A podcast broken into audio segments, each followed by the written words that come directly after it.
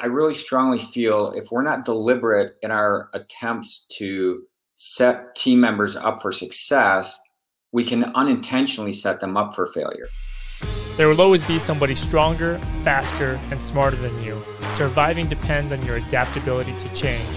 Those who are the most adaptable are dialed in. Hey, what's going on? Good day today. It's Kyle Burt here with Dialed In. Welcome to the show. We're going to talk today about being set up for failure. You know, oftentimes as we're going through our, our days and going through our projects that we're working on in our respective companies, the way that we communicate and the way that we lead others can either be to our success or to our detriment. Uh, and it really boils down to some very key differences that we're going to discuss today with Rick Velasquez, the director of global cybersecurity operations and incident response at Sabre Corporation. Hey, Rick, welcome to the show. Thanks, Kyle. Good to be here. Hey, yeah, absolutely, man. Let's talk about what you are mo- the most dialed into. So, uh, being dialed in is all about being the most adaptable to change, and being an adaptable leader is what it really takes to be in the world of IT and in the world of cyber, right? So let's let's talk about your, your context, right? Like how how you got to where you are now as the uh, director of global cyber threat management and incident response for Sabre. Let's hear your backstory. Yeah, sure. Uh, well, I started off back uh, years ago um, in the network administration realm and managing firewalls, managing routers, standing up servers, mail servers, things of that. Um, got into security, cybersecurity, probably about 15 years ago when I was working for a missile defense agency down in Albuquerque, and uh, transitioned from there. They're going into a five-year pause, which uh, corporate means they're going to be laying people off, right? So uh, went from there, uh, got hired on at Federated Insurance, so a more um, regulated space. Well, not more regulated than DoD, but regulated for commercial or corporate and stuff. Um, and uh, really got to instead of looking at one facet of risk, cybersecurity and stuff, looking at uh, more policy driven and stuff. Uh, I was able to get involved more uh, holistically of risk and security. Had a great mentor there, uh, Jim Stefani. He was my he was a CISO and my, and my boss. Uh, just great mentor, great coach. Uh, a lot of great mentoring over my military career as well. Um, spent ten years there, and uh, that was up in Minnesota. And as you get older and start enjoying being out on the lakes, the uh, the winters get a lot longer and the summers get shorter. It's amazing how that works. Um, so moving to Dallas was a, a great move and uh, joined Sabre about two and a half years ago. Awesome, awesome. You've just been uh, ch- chasing more sunlight, huh? Coming yeah. down. yeah, got it. Got it. So, so uh, tell me a little bit more about your role at Sabre before we get into the meat of this thing. So, you are the global cyber threat management incident response. So, I understand um, that kind of leads you into a lot of things, right? Like threat detection, threat hunting, intelligence. Um, tell me a little bit more about that. It does, yeah, yeah. So I, I, came on the Sabre about two and a half years ago, after about a year after a very publicly disclosed uh, breach happened, and uh, came on, and and the threat detection capabilities at the time was was not as effective as it probably should be. So a lot of it was more of um, having a few people in house facilitating things with larger. Uh, outside contracted facilities, if you will, which made time to remediate, time to contain really slow. Um, so uh, I put a lot of effort into uh, uh, working with leadership, identifying the needs, and interviewed uh, 39 individuals in the fall of 18, which was just crazy busy. And then very much focused on bringing in some senior skilled people. And then I had mid level and then junior level. And uh, so now I have 14 individuals. We spent a lot of time in 2019 uh, establishing a foundation of um, drafting. We drafted over 81 processes that we follow, um, broken down by quarters and months, and in certain how many for each individual. And then also developed um, over 31 actionable alerts or use cases, if you will, looking at different tactics and techniques uh, used by bad actors and how to uh, which ones are going to give the, us the most value up front and there's a format that, that I, I used for that and and so getting those implemented. So then in 2020 we're able to shift uh, this brand new team which in 2019 was really a build. In 2020 we're able to shift it to another stage where we now have a cyber fusion team a couple of them a few focus on uh, threat detection and continuous alert monitoring a couple focus on uh, threat intelligence, and a couple focus on uh, threat hunting. And then everyone's involved from an incident response perspective. Wow, that's fascinating. So, I mean, I heard I heard a lot of numbers there, a lot of specifics. I appreciate that. 14, 14 uh, team of 14, 81 processes that you guys have kind of developed and put in place. I mean, uh, that's that's incredible. I want to touch more on that in a little bit as well. But jumping into um, this topic that we've kind of uh, reverse engineered a little bit here today, um, and that is uh, being set up for failure, or the inverse of that, right? Which is uh, situational leadership. Uh, tell me a little bit about um, about how situational leadership has impacted you, and uh, maybe we start with that story that you have a great story um, from the time from your time in in the military. Yeah, uh, well, one of the things, um, like you mentioned, I, I, really strongly feel if we're not deliberate in our attempts to set team members up for success, we can unintentionally set them up for failure. It's not not that we're trying to do that or want to do it, but it can it can it just happen. So situational leadership um, is one of those uh, methodologies. Uh, I learned from it when I was at Federated Insurance. It's by Franklin Covey. So you can anyone can go out there and just Google Franklin Covey situational leadership.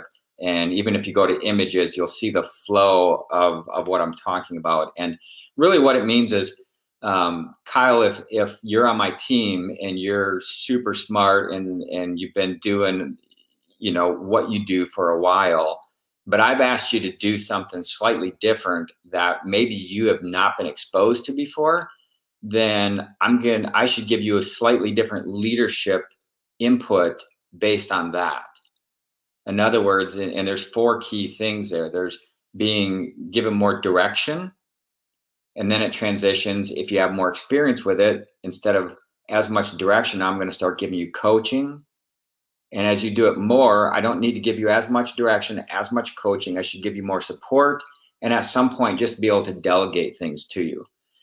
Often, what we end up doing is we don't realize that it's a new situation for an employee, and we immediately delegate, and they can feel overwhelmed. They can feel set up for failure um, because they haven't gotten the direction, they haven't gotten the expectations, they haven't gotten anything.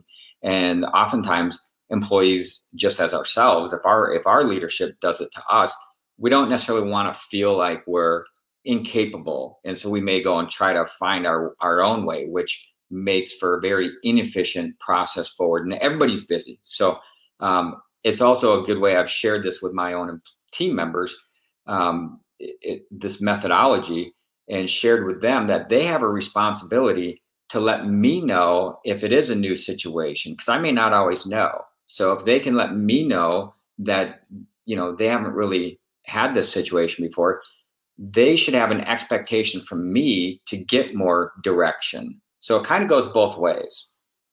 Right, right. Yeah. So what would you say like the the frameworks are for this? Like the step one, step two, step three type of type of and again people can go research this on their own, but just like the high level step one, step two, step three for us. Yeah. So one I would say you can um, as a company, they can explore, you know, looking into this type of training. But just as as any of us leaders, like I said, you can just Google Franklin Covey situational leadership, find that little chart.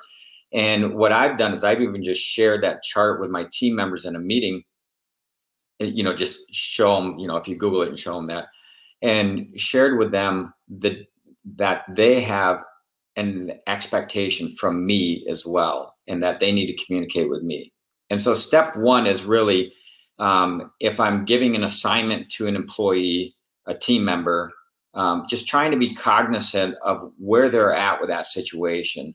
Um, maybe they've never done it. If they've never done it, then I owe them more direction. So it's direction, coaching, support, and delegation.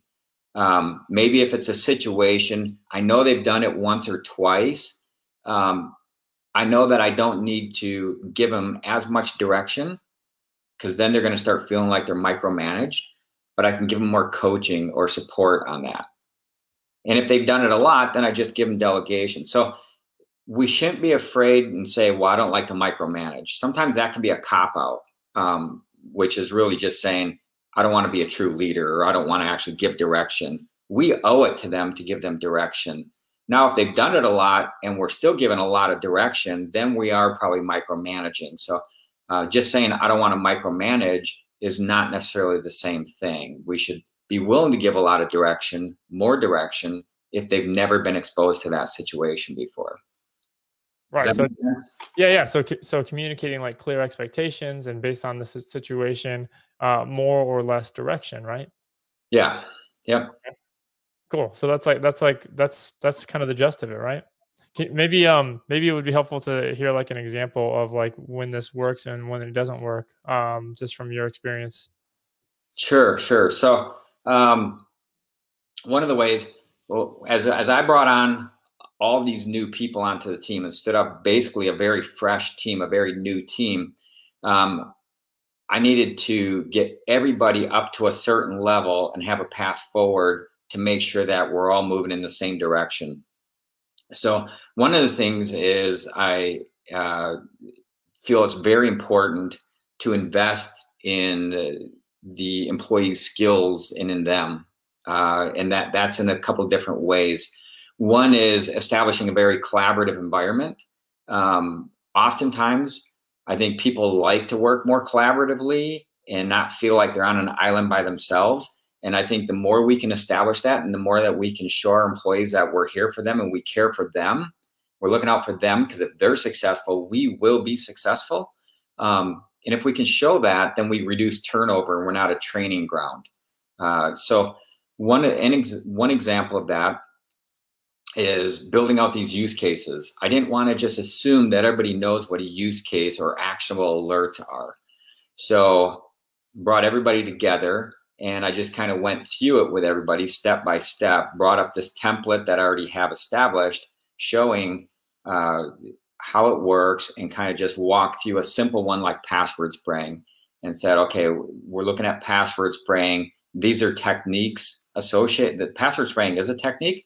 These are different things that are associated with it. What's the credibility and reliability of that type of alert when it gets triggered? What's the response? and just kind of walk through the whole document together as a group. So that's more of that deliberate directing, giving more directive. And then what I did is we said, okay, well, oh, I said, well, we want to, we're just going to start off with getting like nine use cases per quarter in place, which is going to be this many a month. And I'm going to break you guys into teams of three. So therefore, they're not on an island by themselves. So that's more of that collaborativeness and then it also was the ability so they they didn't feel overwhelmed and they could work together because there's also a, a, huge value in harnessing all this intellectual horsepower we have within our, our groups and our teams and so by that they they they just felt more at ease and they could uh, just enjoy the work more and then when I followed up, when we would follow up each month and see how we're doing, I could just give more coaching and supporting on that. So you can kind of see how that transitions. Yeah, absolutely. Um, uh, to that point, uh, question from uh, Elevate Exchange from Robin here. Um, how can leadership distinguish between what coaching is and support is, et cetera? Like, how do you distinguish between the two?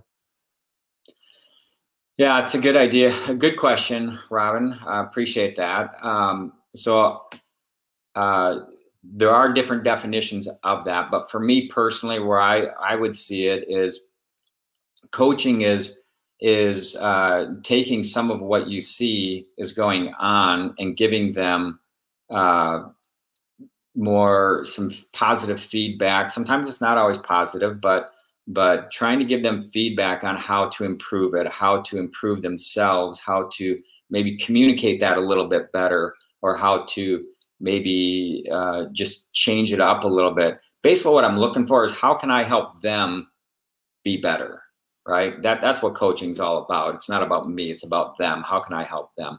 Whereas supporting, I would take that more in the role of uh, just being, you know, supportive of them, and sometimes being a cheerleader.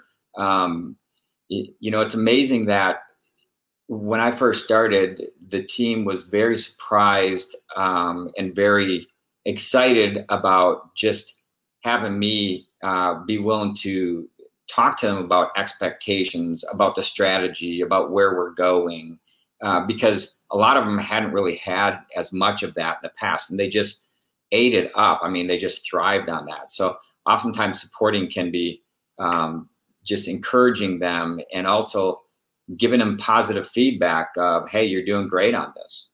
Great job. Um, positive feedback is something that I would say, and, and I keep learning from it myself. I am not perfect on it, but that is a free tool that we have our, at our disposal. And all too often we're more quick to criticize someone or criticize something they've done instead of uh, giving them positive feedback and show appreciation. And it, it's just something verbal you can do. You can do a note, you can do other things, but just verbally, even just expressing their your appreciation for them, especially in front of others, even in a meeting. Um, you'd be surprised at how many uh, leaders don't do that. Oh yeah, no. I mean, you hit the nail on the head. I mean, so many people are just so quick to criticize and jump right into what we need to fix, but without acknowledging like what you're doing well, right? And you're right. I mean, that positive reinforcement is huge, uh, especially especially in a time now when you know we're not most of us aren't sitting at the same table together. We're virtually connected uh, through the internet now. So uh, even now, so it's much more important to emphasize um, the this communication style, right, and setting the right expectations and not setting people up for failure. Yeah. Um, you you alluded to um, uh, in our previous chats. You alluded to um, a scenario of like work from home, uh, work life balance, uh, and you know the leader sends you that uh, email on a Sunday, right? Um, saying check this out with, and there's no other context. It's just like here, here, here's the thing to, to research, and it's like you want to do that now or do I wait a month? Like, tell me a little bit more about that. Right, right. Well, one of the things, so going into that, when we're talking about setting expectations, um, at uh, at my last organization, they were really good about it. There was a, a document of for your role, here's expectations, and you're you're given that. Um, for instance, one of them is no surprise management. Um, that's actually a really good one to try to enforce, and it's it's not just for my team members to me; it's me to my leadership.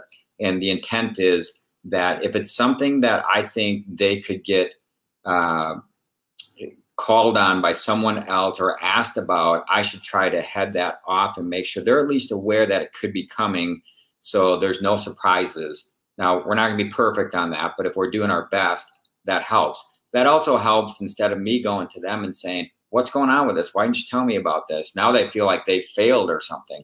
So, kind of, it, it's being more proactive. But the a smaller and a day-to-day type of thing that uh, that I've learned from feedback from my team members while I was at Federated even was I was sending them emails saying, "Hey, you know, can you get me this or can you get me that?" And they actually gave me feedback saying, "Rick, you know, oftentimes you you send us emails, but do you need it today or do you need it next week? Because I have other things that I'm trying to get done." And so they didn't say it in that manner, but um, but I would have been fine if they would have. Um, but it was just very enlightening. So I've tried to really embrace that and do that myself when I send an email to an employee saying, Hey, I really need this. Um, can you get it to me by the end of the week? Or can you get it to me within the next two weeks? Or give them a date or something. Because oftentimes there's so many different things that people are working on. Um, and, and we talk about work life balance all the time but how do we practice that? And how many things do we end up executing on or send out that can really send the wrong message? And, and that's kind of the example that you and i were talking about before kyle. Um, an email came out over the weekend and it, it just said hey can you look into this? And so then that was that made it down to me. And there's no like okay do you need this on the weekend right now because i can get a bridge going and we can get all these other teams involved. But you actually need it on monday you know? And yeah. so it's very um, it's it's very helpful. It takes a lot of pressure off the team members also if they can kind of identify where do they need to prioritize that request because everything's not an emergency.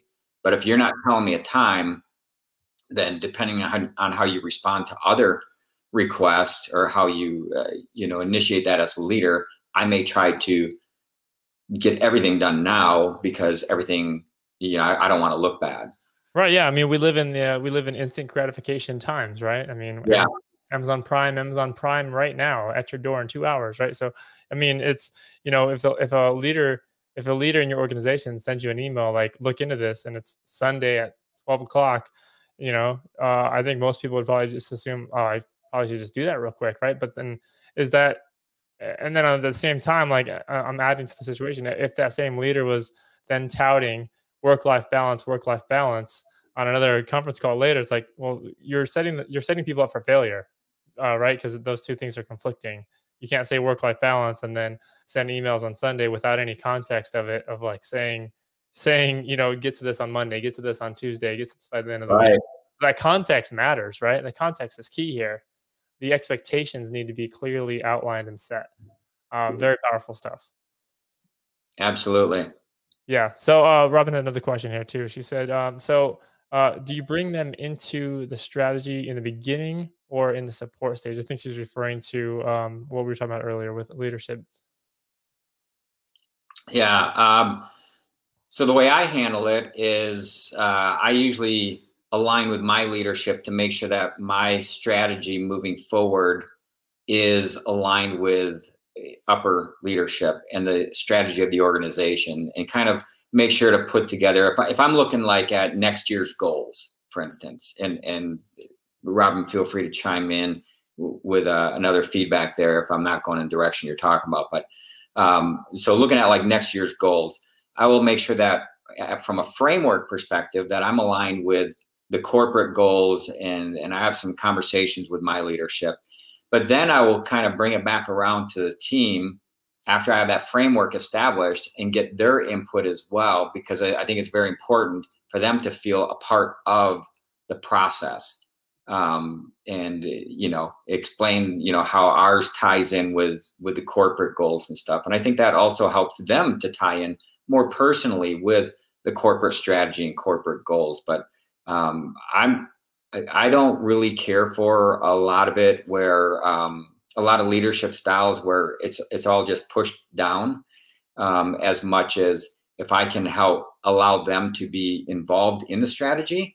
Um, now, I will say this: I I have made the mistake earlier in my career without uh, with a, some newer individuals and stuff. Uh, this is years ago, where it wasn't really clear who the decision maker is in that and has that responsibility.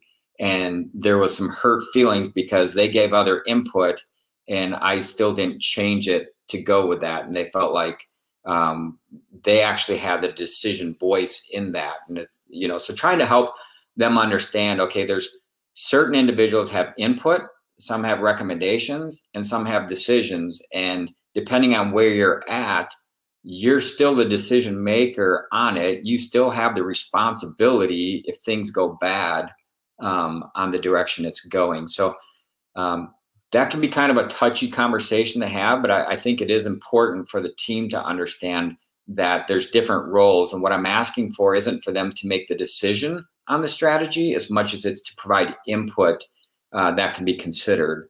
And uh, learning that earlier on was was very helpful also. And you know, we, we can always learn from from our own failures and be uh, mature enough to fire and adjust and, and just admit that uh, maybe kind of misstep there and appreciate the feedback and, and just adjust as, as a leader. Absolutely. Yeah. I appreciate that insight. Uh, let, us switch gears a little bit here and talk about uh, being a force multiplier in the business.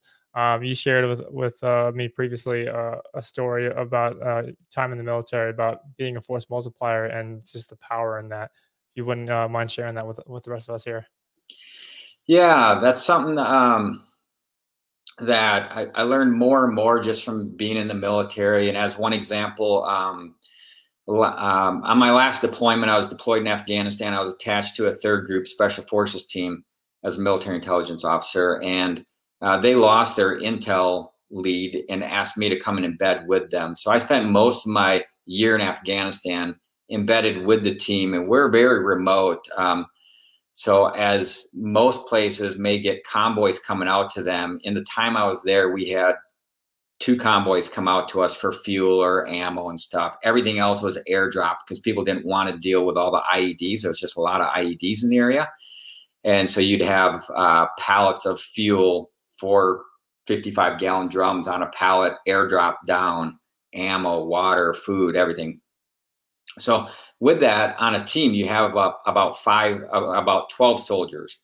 And so you can imagine being very remote on your own. Um, you, you know, you have to multiply your capabilities, right? You can't just do it all your own. And so we had a, uh, a scout platoon attached to us. We also had a small Afghan army platoon across the street from us. But then we would go into uh, on a mission down into a village that we're going to clear the village and, and set up a safe house there.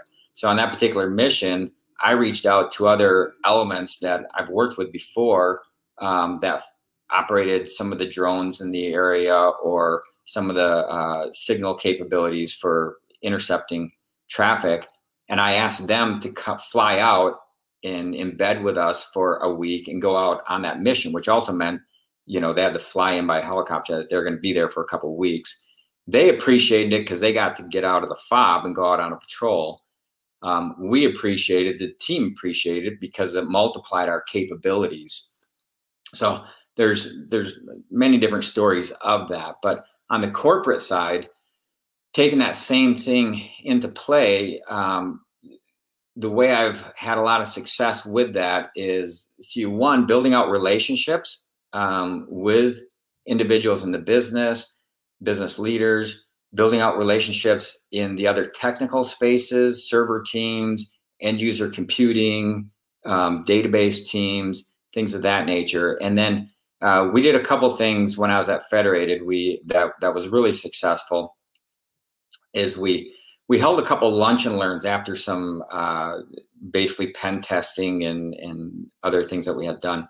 And one of them is we set up a live network um, attack scenario where if you look at the kill chain, the assumption was assume that they've already done some reconnaissance, they've already done some delivery of the malware, now what? And basically what we did is we showed them with having a server set up um, out in North Carolina, and we just, and we're in Minnesota, we showed them uh, on live screen a an end user getting an email with an Excel, a base 64 encoded spreadsheet, and it said like payroll, something, right? Something that piqued their interest. And they open the email and it, it, the attachment, it doesn't really show anything of interest. They close it out. And then we showed on another screen, because we had the screen side by side. Um, and we, we use Metasploit and, and stuff. And, and we showed on another screen how a command and control session was established now. And then we launched a calculator, right? So it was very basic things, uh, but we showed them how easy this stuff can be done.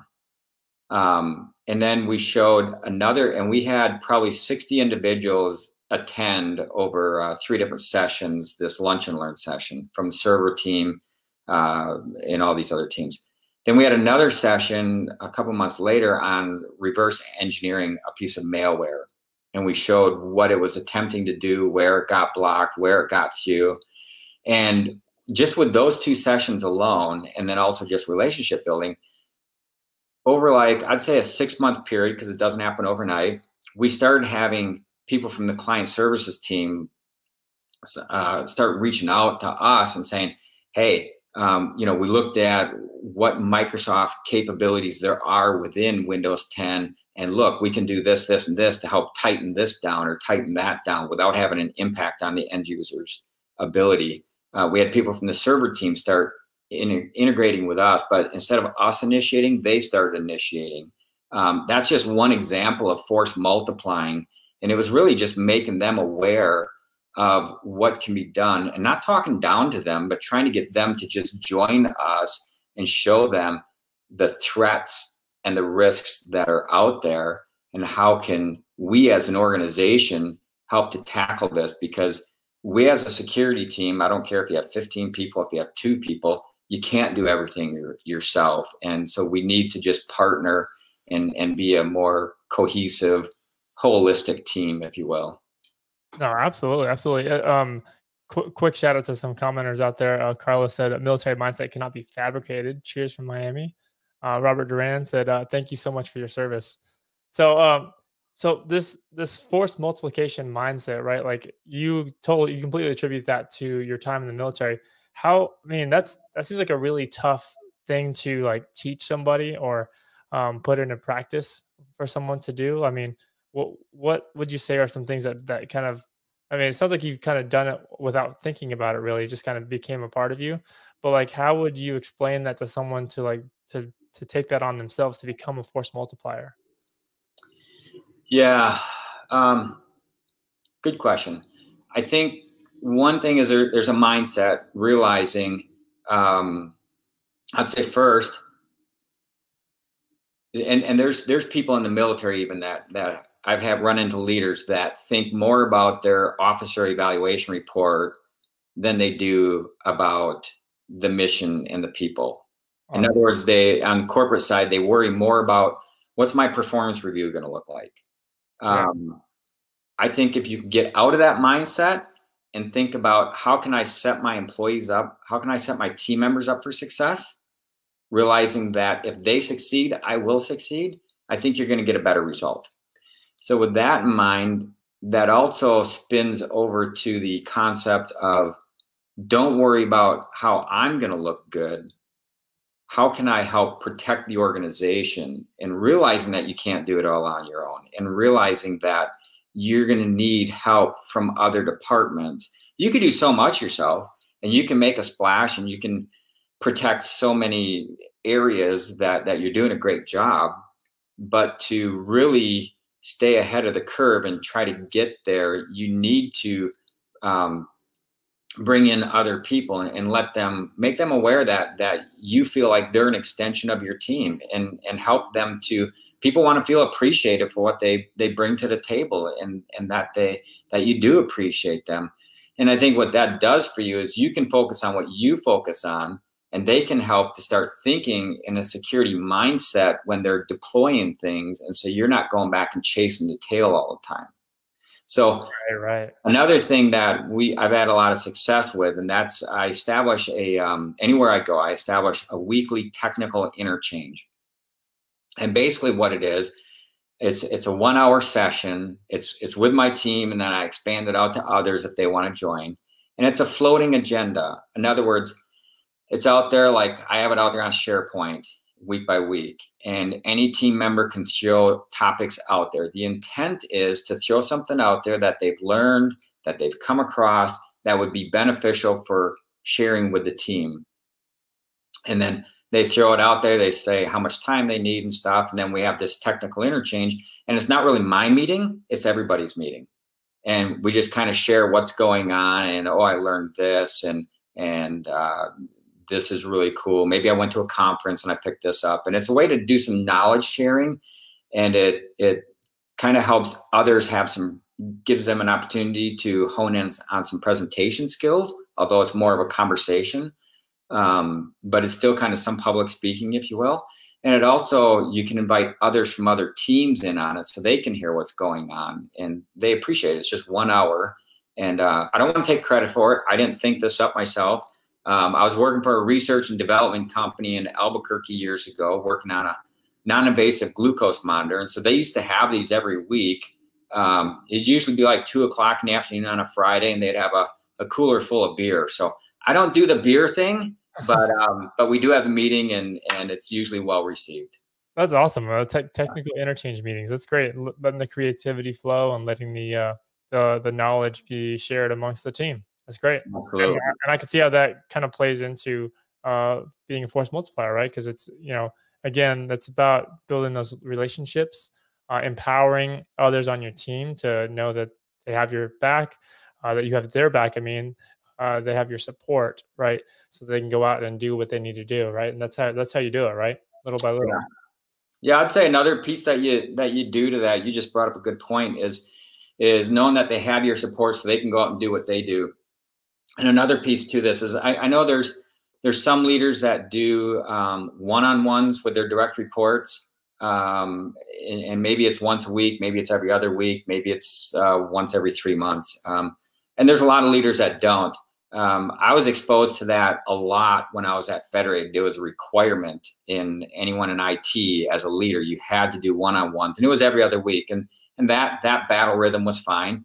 Um, at sabre i do it every other week um, some people do it once a week that's fine but there's a lot of value in that one-on-one session with your direct reports. One, I think it helps for uh, you to just have some sliced off time to be able to reconnect and make sure that you're getting to know your team members.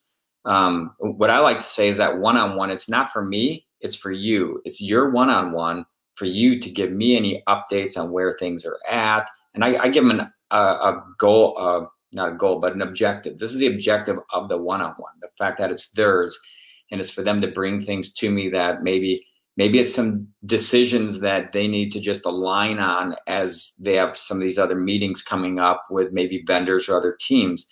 And in that aspect, the one-on-one gives them. I like to think of it as kind of um, agile decision making, if you will. So right. we have agile for development, but what it allows you to do for your employees or me with my leadership is uh, there's certain decisions that I have to make coming up with certain vendors or certain other other teams.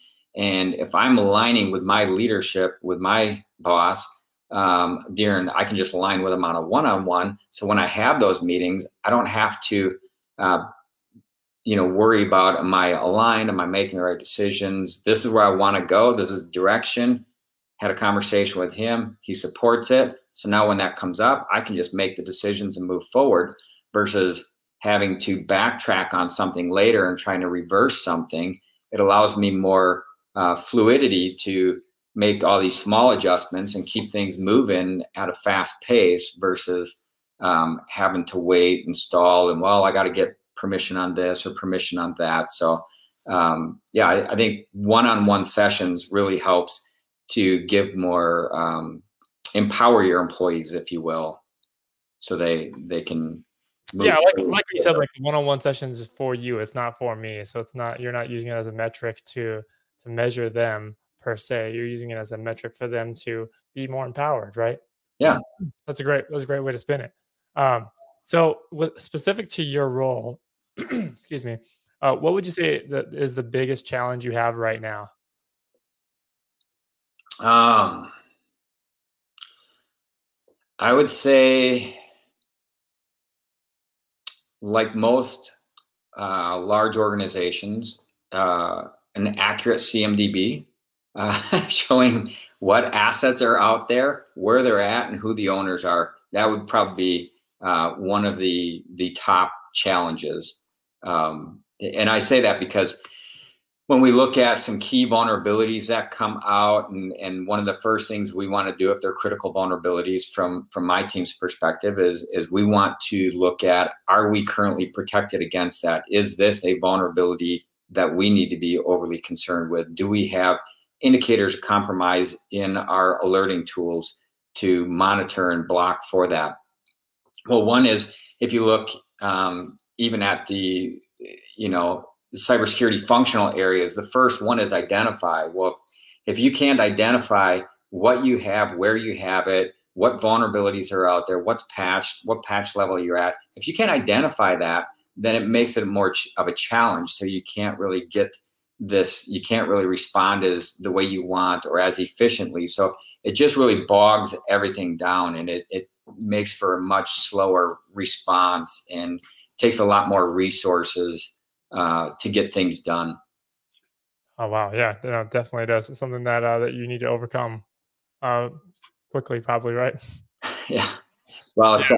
yeah, I don't know how quick it, it is, but, um, and, and, there are tools out there that can help with that. But I, I think, eh, you know, there's size of organization, there can be, right? A really small organization, um, unfortunately, you can move really fast, but you can end up being the the jack of all trades, master of none, and, and you're overwhelmed because there's two people trying to do everything and, and you just can't, right? Yeah. And you can get to a large organization where you have, uh, you know, a certain size, a right size team, and, and, you can still have more uh, mobility, kind of like you went from a sports car to a car that's a little bit bigger. Um, so you can still move quick. But then you get some large organizations, and now it's like a big ship. So uh, you may have more resources and you may have more uh, people and everything else, but you potentially also have a lot of tools that are not 100% deployed, a lot of tools that are partially configured, um, and you trying to get things done. You're not just going to turn that ship fast. It, it's unfortunately oh, yeah. it goes slower than you'd like sometimes. Ships take a long time to turn around, right? Yeah, without doing damage, right? Yeah, without doing damage. Yeah. Um, what, what would you say is the is the biggest surprise you've had in the last few months? Uh, this besides the obvious, uh, and why? Just uh, in terms of your team and response. Um, I would say the probably the amount of effort put in during the work from home. Um, it's it's also opened the eyes even to our CEO, um, who was not really open to a lot of work from home uh, before, and now uh, he's actually entertaining it. And our our people team is looking at different options and strategies for long term, even when we're back in the office. What type of uh, maybe hybrid work from home uh, options there might be, mm-hmm. and part of that is is because I think people are realizing that maybe not everybody, but the the bulk of of uh, of your employee base can be very productive working from home. And I would say, even, I mean, looking at our team, I would say, um, and, others may have seen this as well, that sometimes it's even to the point where I have, I've had conversations with them and I have to try to get them to throttle back a little bit because they're they're on back-to-back meetings or it's seven o'clock at night or eight o'clock at night and it's like okay you you still have to figure out how to separate work from family because you know, having a work life balance isn't something that we just talk about. We have to be deliberate in trying to support our employees with that, encourage them, um, and encourage them to take time off. That's another struggle with the work from home thing. Is yeah, I think I think taking time off as much. Yeah, I think the line is like completely obliterated. Uh, I'm not sure, sure if we're actually working from home or if we're actually living at work. Right. you, can't, you can't really tell the difference, right? Yeah. So I think yeah, definitely a lot a lot needs to be done there. But uh, you know, it's it's interesting when you talk about that because talking about uh, decoupling people from property uh, and decoupling organizations from, from from the need of having this like huge headquarter facility with like you know thousands of offices and thousands of seats and chairs down to like you know maybe we don't need that much anymore. Maybe we just need like the smaller smaller space right? So a, a lot a lot of change going on there yeah, it'll be interesting to see how things transition as as uh, companies go back to work. So I think a lot of companies are looking at how much they're paying for lease space, mm-hmm. um, how much would it cost just to break the lease. Uh, you know, maybe they need half as much space, or or whatever it may look like. Maybe some positions can work from home. Period. Maybe some just need to come in the office two days a week or three days a week. And what is that going to look for the congestion on the roads too?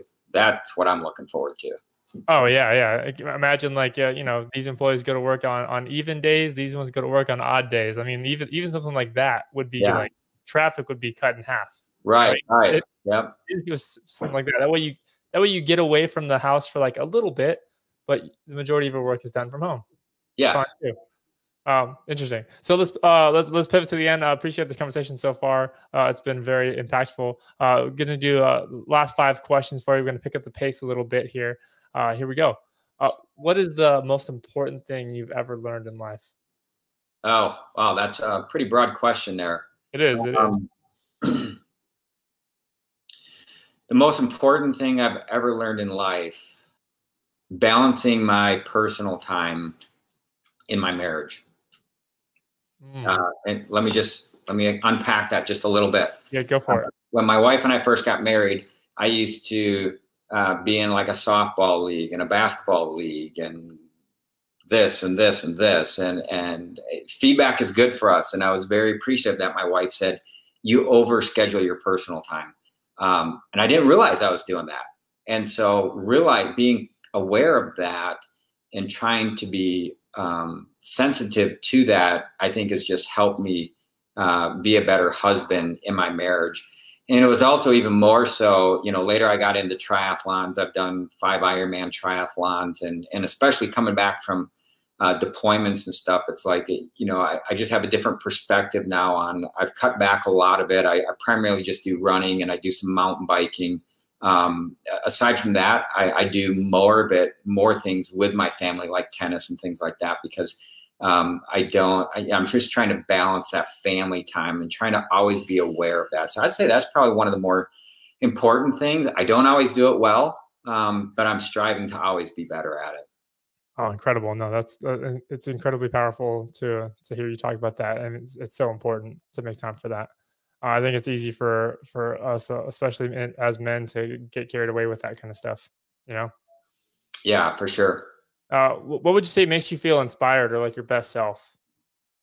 Two two things. If if we're talking about corporate world, two things I would say. One, um, one of the things that really inspires me is is seeing uh, my employees flourish, seeing them grow, seeing them get excited about their work again, and uh, and, and just that, that's just inspiring. It to me, it's like okay, I'm making a difference um, uh, because just seeing the joy with them, with working together, um, and it's not always kumbaya, right? There's there's challenges. There's the downside of leadership where you have to have these hard conversations sometimes, but um, but yeah, seeing them succeed and seeing them get excited and uh, about the pat being passionate about where we're going and and and some of that, a lot of that's from me giving them feedback too. And then I would say the flip side, which which uh, inspires me, is me getting some feedback from my leadership. Just uh, you know, just just appreciation. I don't need I don't need an award. I got plenty of those. I don't need a trip or anything. Uh, just a thank you. Just a uh, you, you're doing a great job. Appreciate everything that you're doing for the company, for the the organization. You know, just appreciation, um, simple appreciation. Oh, love it, love it. Uh, what's a what's a single best book you've ever read or would recommend others? Well, so I've I've uh, spent well over 24 years in the mil- in the military. First off, active duty, um, and then as a tanker, used to drive tanks and stuff, and then military intelligence later um, on reserves and everything. So uh, they're more military related. Uh, one was uh, so I'd say Prodigal Soldier was was a really good book. In the military, they have this thing, especially for the officer ranks. They have this thing. It's called a recommended reading list, and it's published out there. So uh, if you're an officer, this is a recommended reading list that that they uh, put out there that you know for you to kind of pick and choose that'll help grow your career, if you will, or just grow you as a, a leader. Um, and I think that's something that in the corporate world we could probably do as well. But yeah, Prodigal Soldier was really good. Talks about how the the shift from Vietnam into an all volunteer service and all the challenges they had. Yeah, no, I, I, like your idea. We should have recommended reading lists in corporations for sure. Yeah. That's a great idea. That's fantastic. Uh, if you could have dinner with anyone that has ever lived, who would it be? Uh, and why? Uh, li- living or no longer living? Who would it be? Um, I'd say Jesus Christ. How okay. could you not? Um, yeah. That would be phenomenal. Um, yeah. Awesome. Awesome. Uh, and now that now that you're dialed in, Rick, uh, what does being dialed in mean to you, just in your own words?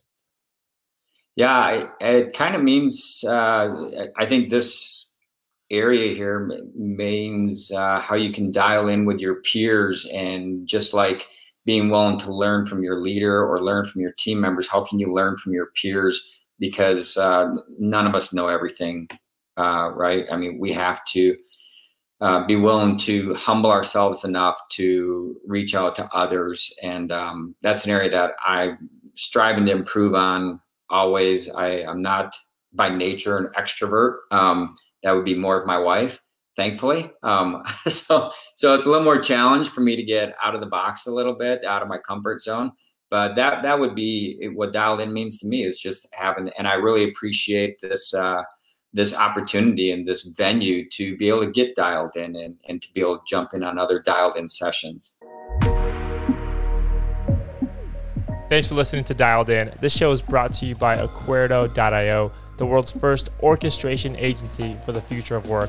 Go check us out at Aquerdo.io. This show could also not be put together without great partners Robin Austin and Casey Yarbrough of Elevate Exchange, membership for IT leaders. And remember, to win in life, to win in business, to win in your career, it's not about being the strongest, the fastest, or the smartest, simply about being the most adaptable to change, the most dialed in.